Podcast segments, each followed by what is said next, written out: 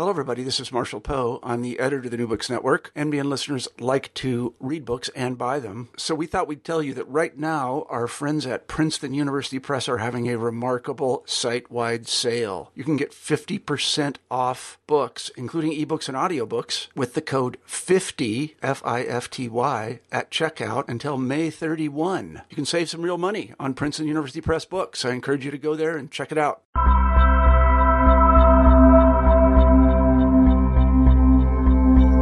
Waiting several hours in line for a hug is well worth it for thousands of people, the devotees of the Guru Amma. In Reflections of Amma, Devotees in a Global Embrace, Amanda Lucia provides a rich ethnographic account of Amma's American followers and convincingly argues that there is much to learn here about gender, interpretation, and contemporary.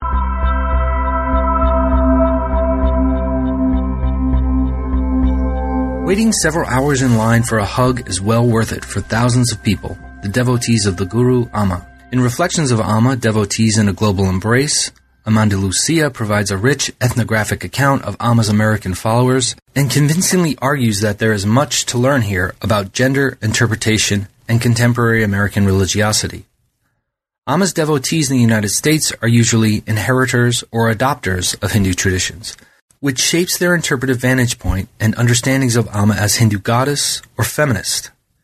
American multiculturalism and romantic Orientalist attitudes frequently reify cultural differences, further structuring the interrelations between South Asians and non-Indian devotees in the American context. In our conversation, we discuss female religious leaders, darshan, gurus in the American context, purity and ritual, women's empowerment, village and urban transformations, Devi Bhava, and gendered interpretations of Hinduism. I'm one of your co-hosts, Christian Peterson, and thanks again for listening to New Books in Religion. Without any further delay, here's our conversation.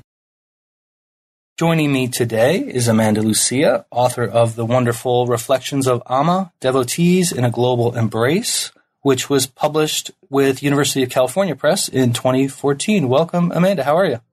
I'm great. Thank you so much for having me. I really appreciate it. Yeah, thanks for making the time to talk about your your great book. Before we get into that, though, um, as is our tradition here, we like to get to know you a little bit better. So, could you give us a little bit of information about how you got interested in the study of religion, perhaps uh, key moments or mentors that were influential in the topics you address, the questions you're asking, the approaches you're taking?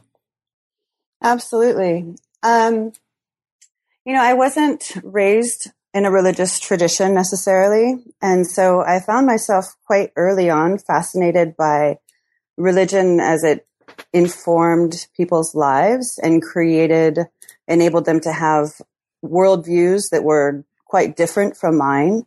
Um, in some cases, radically different um, worldviews. And I, I began being quite interested in unpacking the logics that inform decision making processes as based on kind of these worldviews. Um, and as a young undergrad, I was um, initially a music major, and I took one of uh, David Haberman at Indiana University's um, big lecture classes. It was like a huge undergrad lecture um, on religions of the East. And I remember quite early in that class, he said, "Well, there's this program, and there's an opportunity to go to India for a year." And that excited me so much. And I followed through and changed my major and went to India and as a junior, I was only, I was young for my age, for my grade level. So I was only 18 when I went. Um, and my project, I decided, you know, with this interest in kind of radical alterity and, and different worldviews was to go talk to Babas, talk to sadhus, these world renunciates, um, along the Ganges, kind of from Varanasi where I was living up through the Himalaya, um, regions. And I found it completely fascinating, you know, uh, their life stories and why they were living in the radically different ways than I was living and, and what kind of fueled them to do that um, kind of work. And somehow that idea and interest continues to capture my attention. So uh, then through that work initially, um, I started off, you know, quite naively looking for female gurus and female ascetics. And I was told by many people in the kind of conservative veins of Varanasi that they just didn't exist, or if they existed, that they were there um, uh, kind of as a social system, uh, ways of, of feeding themselves and finding economic support in the wake of um, increasing old age or their husbands passing and things like that. And I just found that I couldn't believe that story that they didn't exist, um, you know, because I knew that from there there had been historically female ascetics and gurus. Um, and then I tell the story at the beginning of this Amma book, Reflections of Amma, about going down south and then finding, seeing Amma's ashram you know, my research project was already well underway, um, mostly about male gurus, and then becoming intrigued by this quite famous Hindu female guru um, who had quite a bit of power and global influence, and somehow uh, was being masked by the more conservative uh, interpretations of the tradition. So. Um, that's my story in some sense. Now I'm working on a book on on yoga, in the US, which is still kind of following this vein of ascetic lifestyles and, and radical austerity. So. Hmm.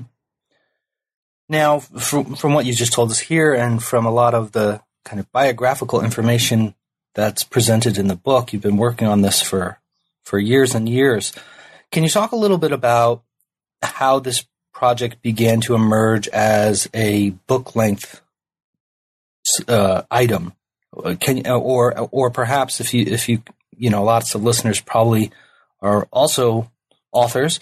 Uh, how did you transition some of this work you did in graduate school and even earlier into uh, the the current book? Right. So you know, that undergraduate project never had anything to do with Amma, um, and even in graduate school at the University of Chicago, for my first many years there, I wasn't even thinking about Amma. As I mentioned in the book, it wasn't, I think, until um, 2004 that I happenstanced upon her darshan uh, programs in Naperville, Illinois. Um, and I was already several years into my graduate work by that point. And in fact, so many people had told me, um, you know, that Amma's the real thing that I really didn't want to study Amma because maybe there was part of me that worried of, you know, looking for authenticity. You know, this is a real issue in among gurus and sannyasis and sadhus and all of these kind of religious adepts, like who is real and who is fake.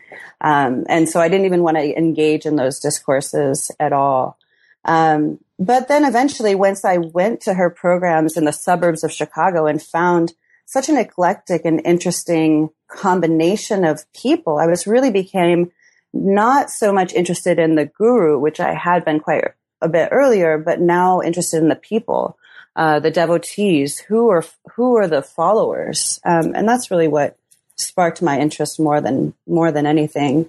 Um, so then I began writing a dissertation on Amma's followers, um, and of course, like any dissertation, it had uh, you know aspects that are really unsellable in the in the marketplace. Uh, also, things had had been done. So once I published the dissertation in 2010, I felt a real obligation to present my work to the devotees and to the kind of broader community. So I made it freely available online. Um, and then, you know, God forbid, what happened was like thousands of people read it. Mm. Um, and so then I found that I really couldn't, you know, no publisher would ever pick up that book because it's freely available online. Um, and also some of the things had already been said and some of it uh, needed to be refined. So, um, for example, in the dissertation, I think there's a few chapters on the history of Hinduism in the U.S., work that's been done very well by um, other scholars uh, since then. Um, and and then the kind of argument I think became a bit more precise uh, in my mind what I was really trying to say and what was important to me about the structures um, uh, of American religion and multiculturalism that Amma found herself in and her devotees operate within in the United States context, as well as the transmigration of, of a, an idea or a person across vast territories and the morphing and the shifting of that um, it, through the processes of migration and um, globalization. So I think that crystallized in my mind considerably in the intervening years um, most of the research of the book, like the heaviest part of the research, although it seems like, you know, years and years was, I would say, 2006 to 2008. Um, after that, I had periodic involvement, you know, three times a year. I would kind of check in with devotees or call people that I knew um, over a long period of time to ask questions as I was revising and writing. Now, before we get too far, uh, there's a lot of people that probably don't know who Amma is. So, can you give us a kind of a, a, a, portrait of Amma? Who who is she? What kind of activities is she involved in? Uh, what kind of uh, teaching or program is she promoting for her followers? Yeah, with any um, internationally famous figure, that's always quite a fraught question, actually. It seems the simplest question who is this person, right? Um, but in order to access that, it's quite difficult. And so you have to think about what Goffman calls, uh, you know, front stage and backstage behaviors or look at hagiographical sources, which of course there are many. Hagiographical meaning the genre of, of literature that devotees write about saints and gurus and esteemed religious figures of some sort. Um, so I'll give you kind of the hagiographical version and then perhaps we can parse out as we keep talking the different aspects of what Amma's doing. Um, so she is a living person. Let's start there. She's born in 1953 in a region of South India, um, in a small fishing village in Kerala. Um, and the hagiographical version says that uh, she was um, of darker pigmentation than her siblings and poor. She dropped out of school at quite a young age. Um, and she was uh, kind of discriminated against even by her own family members for her kind of darker complexion. She was um, required to do quite a bit of service to the family and to the community. Um, but she, you know, according to these uh, devotional sources, and you know, there's parallels that move across these biographies of saints or the hagiographies of saints and gurus, but you know, communing with flora and fauna and always being compassionate and having a sympathetic heart and having moments of connection with divinity. So all of those kind of classical or, or traditional stories are there too, as well in her hagiography. Um, eventually, the story goes she began comforting those who were suffering around her in her village, and she would give, uh, she would embrace them as an act of compassion to uh, empathize with their suffering uh, over time, people began to feel uh, that these embraces were powerful in some sense. And so she began to host small, what she would call darshans or darshan programs. And in Hindu terminology, darshan is the seeing and being seen by God. Um, or, you know, by extension, a divine figure. So even by calling these darshans here at the outset, you can see that she's beginning to be positioned and or position herself, however you want to read it, um, as uh, closer to divinity than regular folks. Um, and these darshan programs grew, and they grew from a few people to a few hundred people to now, you know, a few thousand people. And today she tours the world, really, residing for approximately a third of the year, if not a third to half of the year in India. Um, but she's still constantly moving and traveling um, throughout the world, giving these darshan programs, wherein anywhere from say uh, eight thousand, um, some of the smaller ones in the U.S. can be about five thousand, up to fifty thousand or hundred thousand people will attend, um, and she hugs them. Her kind of radical revision of darshan, which is traditionally just a visual activity, um, she hugs individuals one by one. Um, in without kind of taking what uh, Vasudha Narayan once called bio breaks, which I think is a great term. Um, you know, not eating or drinking or, or anything else. Um, sometimes, you know, insiders know that she does eat something, um, uh, like a smoothie of sorts. But, you know, from the general populace looking on, she sits in a chair for anywhere from eight to 18 hours. Um, yeah. And her, you know, we can talk more about her message as we get into the book. Um, but she's a figure who I, I, sometimes think of her in, in relation to the Dalai Lama, where the message that she preaches globally is quite simple, like love and compassion, um, quite universal. Although, like the Dalai Lama as well, when you kind of dig down into the references, whether textual she's making or, or kind of her background, it's quite specific uh, and Hindu in, in flavor, so and history. Now, you mentioned earlier uh, when you first were searching for female gurus, you kind of got this uh, negative response. Could could do you think you could situate for us uh, where Amma fits into kind of this history of women gurus? Uh, how how is she similar? How is she different? Um, and perhaps just generally, how are female religious leaders viewed by uh, Hindus more generally? Right. Um, well, the majority, I'm sure, as most of our listeners know, the majority of gurus extant in the world uh, are male. The majority of religious leaders within Hindu traditions are male. Um, and that ref- that is a reflection of traditional patriarchal paradigms that have been instantiated uh, in Hindu scriptures and texts, as well as social conventions and cultural conventions that have led to male dominance in the religious field. Um, that said, I would there uh, Lynn Teskey Denton, I think, uh, in her kind of a bit older book by now, suggests that maybe ten percent of the religious field may be comprised of women. There are some outliers like Anandamayi, uh, you know, the Bengali saint uh, of the late 19th and early 20th century. I mean, she lived till 1982, but, um, you know, her formative years were quite early on in the 20th century, who became very famous. Um, there's Amma, who is, you know, Mata Amritanandamayi uh, from Kerala that this book is about and her followers. There's several other figures who've become quite famous um, in the present. Now, that's t- just noting these kind of globally famous gurus doesn't necessarily detract from the fact that, in some sense, the Brahmanical authorities that I was talking to in Varanasi that said that female renunciation is a, a, kind of social welfare system for impoverished women, illiterate women, or destitute women, or women without male support.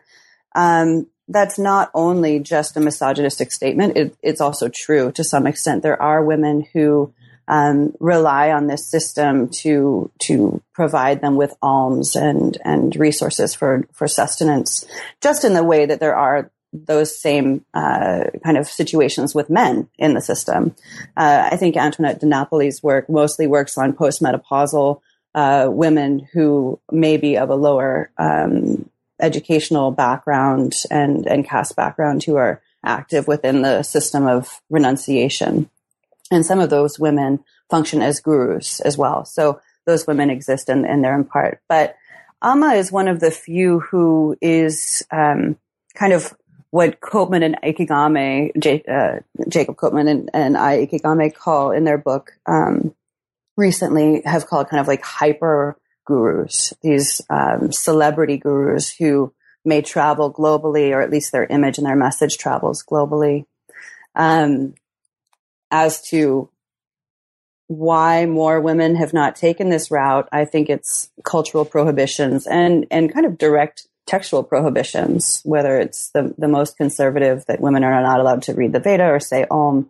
Um, although that, you know, that's a contentious issue as to whether that is actually uh, enacted in, in reality or whether it's just kind of a, a misogynistic textual account. Now, much of the book focuses on the American context, and uh, there's been a fairly long history of, of gurus in America. And uh, you touch on this in terms of her devotees. Do you think you could give us a little bit about where Amma falls in terms of American expectations of what a guru provides uh, in terms of kind of a cultural memory of, of the role of the guru in America? Absolutely. Um, so it's, it's kind of a long story, and then there's, um, but I'll try to parse it down into a couple key moments that I think were critical to um, the to kind of informing the present. And the, this book is, of course, about about the present as well as giving that kind of historical reference points that kind of unpack and inform how we can think about the present more effectively. Um, but some of the first representatives or the first ideas about Hinduism came into the United States through gurus, through the kind of imaginary of the guru. Even before that, if you look at um, Michael Altman's recent dissertation, in fact, he's looking at the imaginary of Hinduism and the imaginary of of um, religious figures within Hinduism that kind of came into the U.S. even as early as 1700s and 1800s. Um, he's doing that kind of work in order to write, which is what is the common starting point for so many books on Hinduism in America, which is, of course, Swami Vivekananda's speech at the World's Parliament of Religions in Chicago in uh, 1893. Um, so it's a really important the work he's doing to know that Emerson and Thoreau were reading Vishnu Purana, you know, and thinking about Hindu ideas as they wrote their classic works is very important. Um, and not to kind of just start with Vivekananda. Um, but Vivekananda is such a seminal historical figure because he was so um, kind of uh, appealing to the American media that he made quite a splash. And he instituted some of the first Hindu uh, or Hindu derived organizations in the U.S. that quite that lasted, um, like the Vedanta societies. Even though he had kind of no intentions of starting them, they flourished in his wake. Um, so then you have this kind of turn toward India, turn toward the guru, and also, of course, the Christian and um, kind of anti-Hindu backlash that followed immediately thereafter, or even uh, contemporaneously with Vivekananda um, of people saying, you know, we don't want Americans and certainly not American women to be lured by these foreign ideas. Um, so then you kind of have the nativist turn, what you might look at in the 1920s and 30s. Um, a few people got in. For example, Paramhansa Yogananda came in in 1920 and began to do works on the um, West Coast and, and, publishing, of course, his famous autobiography of a yogi 1940. Um, but really, it's the 60s then, post Vivekananda, that bring gurus to the centerfold. 19, I believe it's 68 is the year of the guru on Time Magazine and the Beatles. And um, so many different people uh, in the counterculture began to turn to India as a source of uh, kind of wisdom and um, uh, spirituality, mysticism, all kind of sometimes framed within Orientalist ideals of, of kind of a pre-modern or anti-modern sensibility of, of real knowledge. Um, and then the, with the 1965 Immigration Act, gurus come into the fold um, kind of full force. And there's a proliferation of gurus in the U.S., everything from TM and uh, Maharishi Mahesh Yogi, uh, TM being Transcendental Meditation, or ISKCON, the International Society for Krishna Consciousness by A.C. Bhaktivedanta Swami Prabhupada. Um, and the kind of Osho, you know, starting off Rajneeshpuram in Oregon in the 70s and 80s. But in the 70s and 80s, some of these gurus begin to get in trouble. In fact, all of them get in trouble in some way, whether legally, financially, sexually. Um, the they kind of fall one by one. Now, that's not to say they don't have contemporary devotees, but their movements kind of radically come under attack in the 80s and 90s. So much to the extent that by the 90s, there's a lot of disillusioned ex guru followers floating around in the United States. People who may still know something about chanting a mantra, people who may know something about meditation or puja, ritual worship, um, but ha- are kind of lost without a guru home, without a guru leader, and maybe disillusioned with the entire enterprise a little bit. Um, because most of the leaders who were ma- were involved in the U.S., most of the gurus who were involved in the U.S. in the 60s and 70s were male. Um, I believe that people turned, and devotees told me that they turned to Amma, and as she kind of became quite popular in the 90s and 2000s, um, and afterwards, as a female guru, believing that she would not fall prey to the sexual indiscretions of kind of the male wave of gurus. So that's, that's kind of. Yeah, that's really interesting. Now, so uh, in terms of Amma's relationship with her devotees, um, darshan becomes the kind of central component here, and uh, in various uh, parts of the book, you kind of look at this from different angles. Um, but I think one of the key arguments you're making is that she is really transforming or reimagining what what darshan is and how it uh, how it happens. So can you can you kind of tell us about what what her darshan looks like, both in kind of these more regular programs in uh, during special occasions, um, and and how that affects her her followers. Sure. Um, yeah, it's quite interesting in that I think it affects her, her followers a bit differently. Um, from a Western view, and I hate to use these terms, you know, Eastern and Western, which obviously uh, don't hold, but that that's kind of ironic because it's also the way in which it's framed within the movement, right? They have a Western kitchen and an Indian kitchen and things like that. Um, quite quite divided at, at, times. So at any rate, I'll continue to use this term Western, meaning uh, in this case the U.S. people who are not the people in the book that I call adopters to the tradition, right? Mostly people who are not born within a Hindu tradition. When they look at darshan, they may not see it as anything special. I mean, they may say, hugs are great. hugs feel good or why, um, or, or not see it as to be a kind of a personally moving experience, but they don't have a connection between Amma's process of darshan, hugging everyone who comes to see her as um, kind of transgressive in any sense.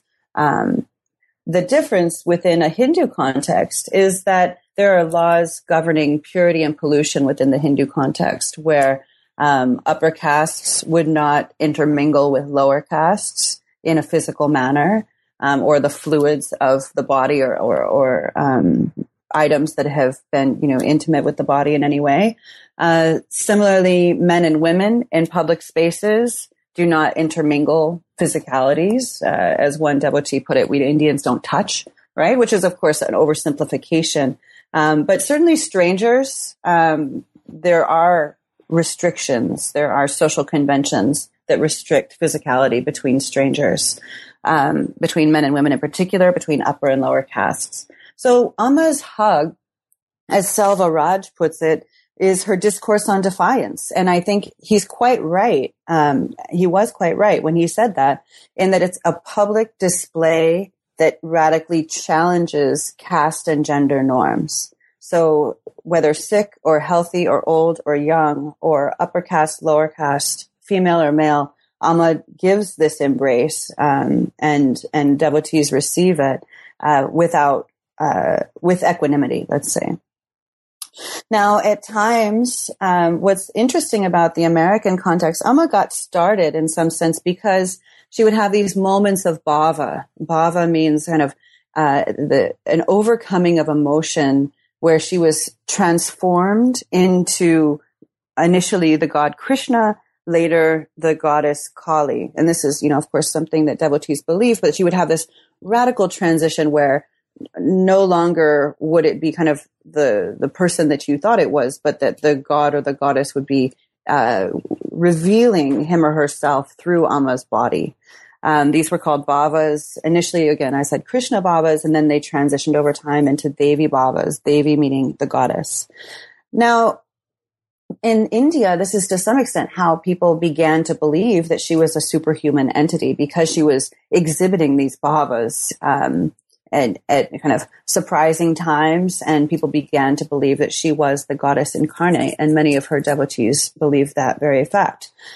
In the US, as she began to tour, as she came to the US in 1987, in every city, she began to perform these Devi Bhavas in a much more orchestrated fashion, where she would kind of come in a simple white sari and lead the audience in spiritual talks and bhajans. And then after some time, she would go behind a curtain. And when the curtain was opened, she would emerge in kind of a brilliant, expensive, uh, silk brocaded with gold sari with a crown on her head and uh, rose malas, and people would chant the arti and um, kind of indoc- uh, insc- pray to her as the goddess, believing that at that time she had become more visibly goddess incarnate. Um, and so these were called Devi Bhavas. What's interesting is over time, Amma stopped performing them in India. And there's all kinds of speculation as to why but she continues to perform them in the United States context. Um, and people believe, many of her devotees believe that the Devi Bhava programs are quite special. That if you have a particular need or want, um, that that's the time to pray for it, to get close to Amma, that she's exuding uh, a more intense Shakti or, or kind of energy or power on those particular nights because the goddess is fully revealed in her physical body. Now, Amma also is transforming uh, women's leadership roles in terms of what they can do uh, in terms of religious uh, ritual as well. Can you talk a little bit about how she's um, transforming women's leadership in terms of uh, ritual purity and ritual performance? Uh, how's this changing in the American environment? Yeah. Um, well, that is certainly not restricted. That's part of Amma's mission uh, internationally. Um, and in fact, many of the endeavors that she has focused on to augment women's leadership are are focused on India. Um, but then let me parse this into a couple different frames, which within which we might uh, analyze this. So, first, Amma exists with her disciples in a mimetic relationship where disciple, like many other gurus, most gurus, I would say, um, where the disciple aspires to be like Amma, meaning uh, to inhabit her compassion, to inhabit her uh, equanimity, right? Those are two examples that are often given within the movement. Um, so, in that way, Amma, by example, by kind of thwarting Brahmanical norms of purity and pollution or the prohibitions against female guruship or female leadership, she is is leading by example and encouraging others to do the same just by her very existence. Um, on the ritual side of things, Amma has been quite transgressive in some sense, in that she performs herself the prana pratishta uh, in her temples, which is the prana, right, the blowing of air uh, of life force into the central murtis, the central deities of her temple, um, of her various temples, I should say. So she performs that herself, which is that is a task usually reserved for uh, male Brahmin uh, priest, um, as well as she has women acting as pujaris or priests within uh, her temples in India, as well as ritual, as doing kind of ritual actions like uh, homas or Vedic sacrifice um, globally. So she's really eliminated these roles of kind of priestly authority that are traditionally restricted to Brahmin men with the correct educational training. Um, and she's broadened this out to encompass women and Westerners and, and all different kinds of, um, you know, whether you're from a different part of Asia or whatever, you don't have to be born Hindu, in other words, in order to um, uh, perform these roles. Now, that said, eh, there are some times when she does call in Brahmin priests to do. So it's not a wholesale rejection, but it's an inclusionary tactic. So that's the primary means on the um, re- on the ritual aspect. Then, in a quite social aspect, she's organized programs specifically focused on women. So she abides by this ideal um, that's often stated in her humanitarian literatures that um, women are the keystone of communities and that if one contributes to women, women turn around and contribute back to the community. So that's kind of the justification for many of the different micro businesses that she's funded that focus on women's entrepreneurship um, or or uh, assistance programs to which she's focused on on females more than males. Now that said, of course, she has you know AIMS Hospital, which is not focused particularly on women or men, right? It's just a social program available to all. So there's the gamut. Yeah. Now, within all of these activities and uh, this modeling of uh, female empowerment, um, there's various kind of discursive spaces happening revolving around what the role of the goddess is in this kind of divinity, um, ideas about feminism and what that means, and where female empowerment works into this conversation. So, h- how does Amma navigate these very different discursive spheres among her her very diverse followers? Yeah, I think it's difficult, honestly. Um, and part of what the book attempts to parse is how her rhetoric is variously interpreted by multiple voices. Um, in some sense, in India, it's been a long standing uh, cultural ideal that women are like goddesses. We have this in the early nationalist movement. You have it, uh, you know, kind of throughout uh, uh Indian ideas about the goddess. Respect your respect fellow women as if they were the goddess is quite a common thing to hear within the Hindu context. Um, now that said, it doesn't necessarily translate into social reform or egalitarian uh, actions on the ground. And, and, and there's some feminists within India who become quite frustrated at this, right? The, the idea that the rhetoric of women are like goddesses is somehow disempowering because it detracts from the quite material needs of human flesh and blood women.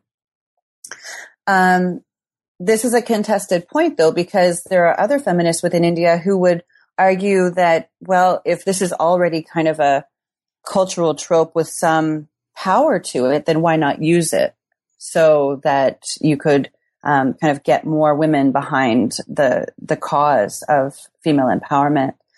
Um, like feminism, you know, has its own complicated history, and as it's been exported um, from Western voices, it has run into quite a few difficulties where people in in non Western regions kind of resent the term itself or believe the term to be compat- combative or elitist or overly white or linked to colonial contexts in which um, Europeans or in you know in India's case the British would focus on women's issues in order to um, justify colonial activities uh, and, and, and the administration. So it has this kind of fraught history. So it's it's not quite surprising that Indian Hindus and Amma's movement don't use the term. They tend to think about uh, equanimity in a Vedantic kind of sense of of we are all one, and thus we should all be equal. Not that women should be better than men or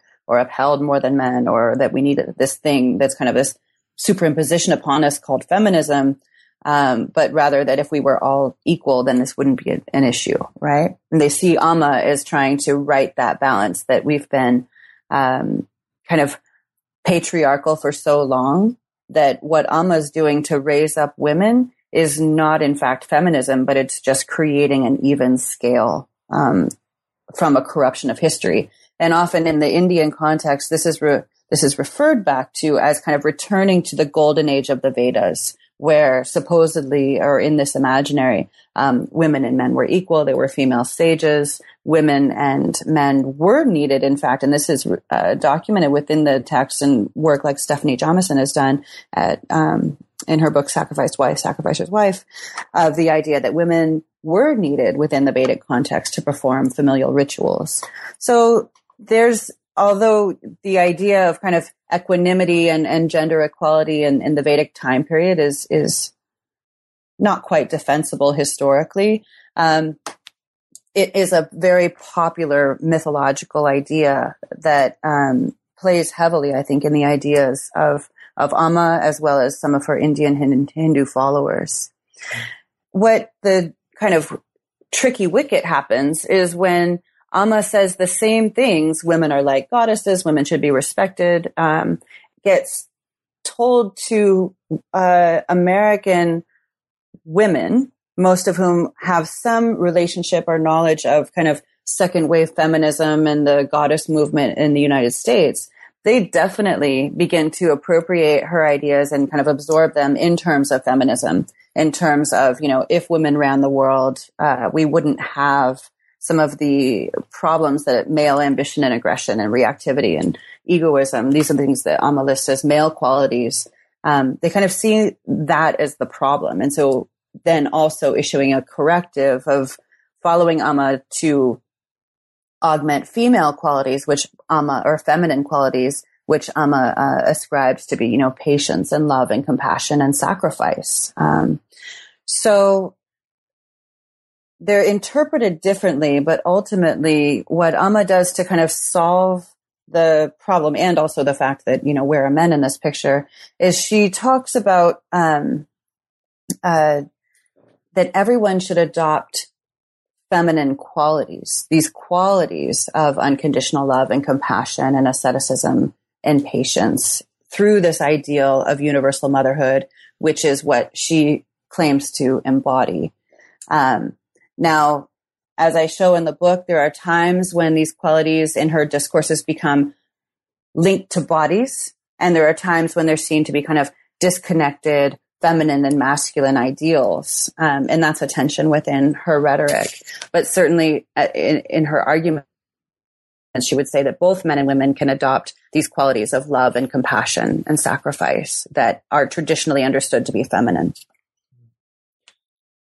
I think that leads into uh, in much of the book, you're you're thinking more about interpretations of these devotees and how they uh, have these differing perspectives. And um, related to this issue is kind of the Amma as goddess and and how this is uh, variously interpreted her kind of divinity, um, where if we're thinking of inheritors and adopters, they understand her nature uh, in very different ways. So, can, you talk a little bit about the the spectrum of interpretations of Amma's uh, divinity and and what effects that has on how people respond to her and interact with her? Sure. Um, I think the spectrum there with regard to is Amma divine is is less divided by inheritors and adopters and more divided by time and the movement right? There are very few people, there are some actually, I should say, who immediately meet Amma and are struck by her, um, become devotees, kind of step outside of their everyday lives and immediately believe that she is divine incarnate on earth. Um, there, for others, it's a much more gradual process. I would say where they uh, maybe see Amma once or twice and then become more and more involved in the movement. Some go on tour with Amma, working kind of day jobs uh, in order to drop them at will or virtual jobs in order to do as much touring as possible. Some stay with Amma at her ashrams, again, kind of leaving a, aside their previous lives um, in full dedication to Amma. And I think that really, uh, that is not all that different across the the cultural and ethnic divides within the movement as to the process of how that, you know, acculturation occurs. Um, what you do see happening, uh, at least from your field work in the Chicago area, was uh, the way that these different groups responded to each other. Um, can you talk a little bit about how some of the cultural or ethnic differences um, played into how subgroups were formulated within uh, Amma's followers? Absolutely. Um, I think that uh, more and more as I begin to think about, or as I continue to think about religion in America, um, as it regards, as it is related to cultural and cultural um, culture and ethnicity, that religion is a sanctioned space in the United States that serve ethnic and cultural functions as well. It's a, a safe space wherein uh, uh, people feel free to share their ethnic solidarities and their cultural solidarities with um, quote unquote like-minded people. And so what I have, what I noticed in Chicago um, through my field work, and then I have, you know, even in the years subsequently since then, seen it more and more kind of on a national schedule as, as a level as I've moved around a bit more, um, is that churches and other religious environments become ethnic hubs and cultural hubs where people not only connect to the religious space, but they connect to the food and the particular needs of their community. They connect to the language oftentimes. For example, if you would go to a a Hindu temple and then there's Gujarati lessons, right? And there's Tamil lessons or there's Hindi lessons for the population there who needs that void filled for their community and for their youth for the most part. Um, but really has not very much to do with the religious tradition because of course scripture is written in Sanskrit, right? Um, for the most part. Um, and and sometimes they offer Sanskrit, but quite often it's going to be a, a, modern vernacular language. They also may have job networking, or if you go into, um, for example, Latino Catholic churches like uh, Elaine Pena's work notes, they have help in how to deal with the immigration system in the the kind of back rows of the pews. So, looking at the kind of other functions that religious spaces are serving. Um, quite helps us to understand how the community in Chicago the Indian Hindu Malayalis from Kerala used that satsang or congregational space as a cultural network. Which means that as they also used as a space to preserve cultural traditions. So, for example, there was Malayali food, there was um, Malayali dress, there were Hindu or traditionally uh, Hindu um, gendered seating arrangements, right? Where the men would sit on one side and the women would sit on another.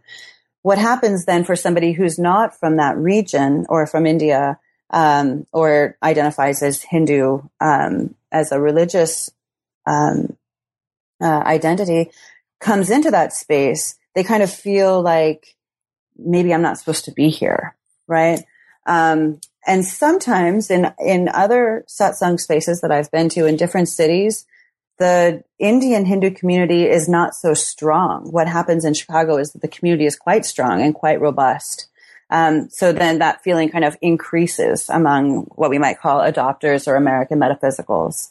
Um, and what happened in Chicago was that they divided out and began to start their own satsangs that were not so dependent on Indic cultural traditions. So usually they would have Indian food, but not always. Um, sometimes they would have chanting in English instead of Sanskrit for people who were um, feeling kind of uncomfortable with the foreignness of the language. Um, and they really approached Amma's message in uh, American spirituality terms rather than uh, Hindu terms. So kind of the interpretations began to vary.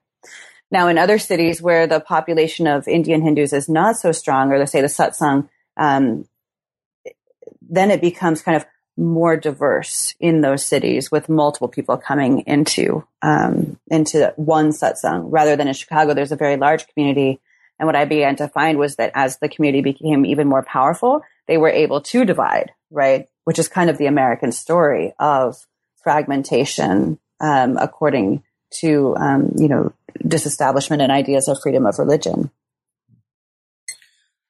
You also uh, talk about romantic Orientalist attitudes and how this shapes uh, kind of the dynamics of the community. So, for con- for contemporary devotees, is, is South Asian constructed in a particular way uh, for adopters, and does this materialize within the, the community in particular uh, instances? Yes, um, and this is a huge issue that I'm eyes deep in with this current book on yoga as well. Um, in Amma's case, it's quite interesting because you can't necessarily have the vociferous argument of cultural appropriation because these are people who've been proselytized too. So they're kind of converts, you know, rather than you just have to be a bit careful there.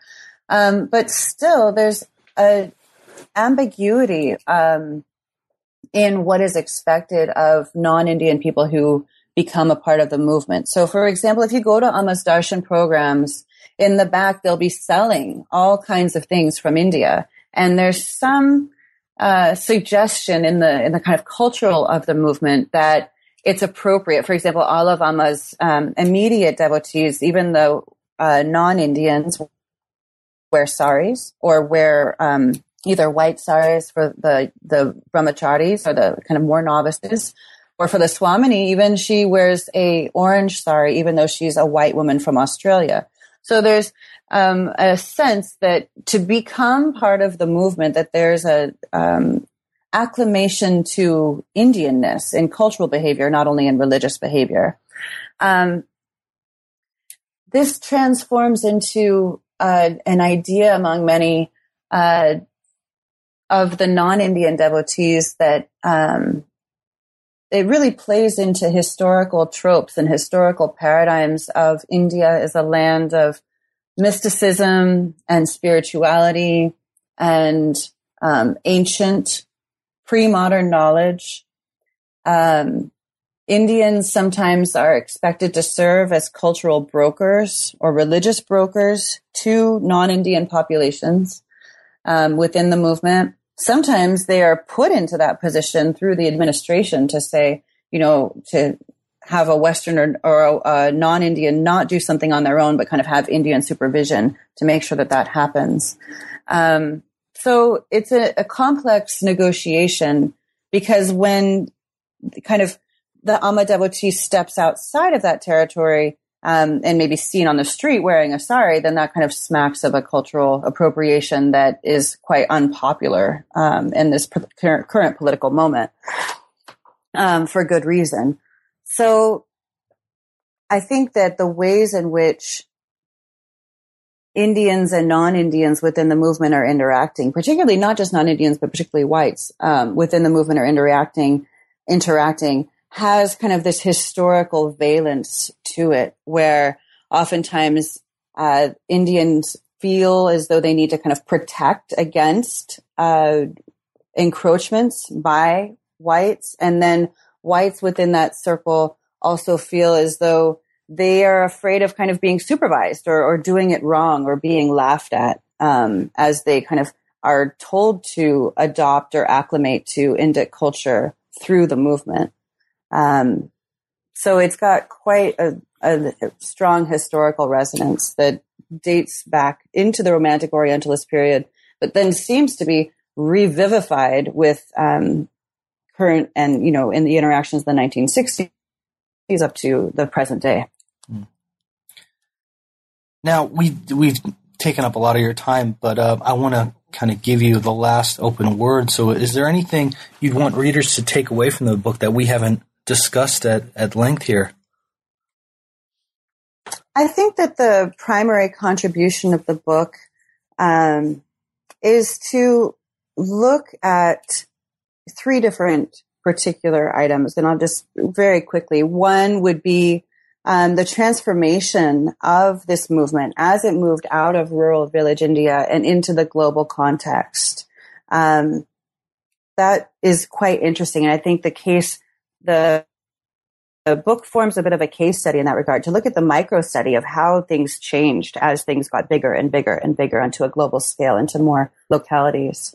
Um, the second would be gender and looking at historically shifting significations of masculinity and femininity, how when Vivekananda preached to American audiences that he wanted a masculine Hinduism, he meant something very different from Amma when she preached in, you know, contemporary times that she wants to see a feminized Hinduism. So to hear these different spokespeople use the same terms to mean completely different things, I think really shows us on a practical level what gender theorists have been trying to say for the last 20 years that these are kind of floating signifiers that that can be inflected only for you know that are inflected for political reasons um, and then the third thing that I, i'm pushing at just a bit i think in this book but really is informing my current work on postural yoga in the american context is the questioning liberal multiculturalism um, and looking at the way in which it reifies stereotypes of what it means to be Indian, where the Indian is put in a position of, of kind of being a spokesperson and only being able to be Indian in certain ways. Um, and the way it can create these communalisms and fragmentation among different ethnic groups. Mm-hmm. Um, and, and really mi- um, minimize our ability to act, uh, be different, right? When we see with Amma kind of taming the goddess, domesticating her to fit into an American conception of what Hinduism is, um, which is quite Neo-Vedantic. So. Now, we would love to hear a little bit more about this this project you've kind of been teasing us with throughout the interview. So, what what exactly is your new project doing? Right. So for the past um, five years, I've been looking particularly at yoga festivals. Um, so festival spaces like Bhakti Fest and Shakti Fest and Hanuman Fest, and you know, there's many, many. Um, they kind of bleed into the what is called transformational festival uh, realms, like Lightning in a Bottle or um, Burning Man is probably the most famous of the transformational festival ideal. Over into Bhakti spaces where the kind of Kirtan festivals are occurring. Bhakti meaning devotion, um, and Kirtan being Kirtan being devotional music. And so particularly I'm interested in looking at the way that um, American spirituality is being created in these spaces. How does Hinduism interact with Buddhism, interact with Native American religious traditions?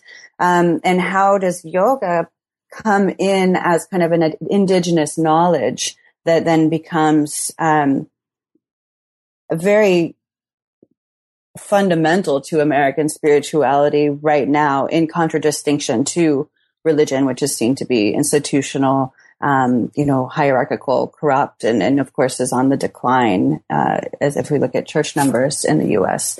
So looking at um, yoga is kind of a a vector to through which to see the broader context of American spirituality and how practice is recoded um, as non-religious. And when the people who are actually doing yoga end up kind of unwittingly stepping into very deep religious territories, um, and then how they blend those together to create uh, their individuated bricolage uh, ideals.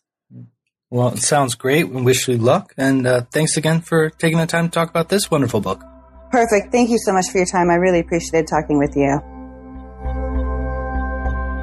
That was my conversation with Amanda Lucia about her great new book, Reflections of Amma Devotees in a Global Embrace, published with University of California Press in 2014. Thanks again for listening to New Books in Religion.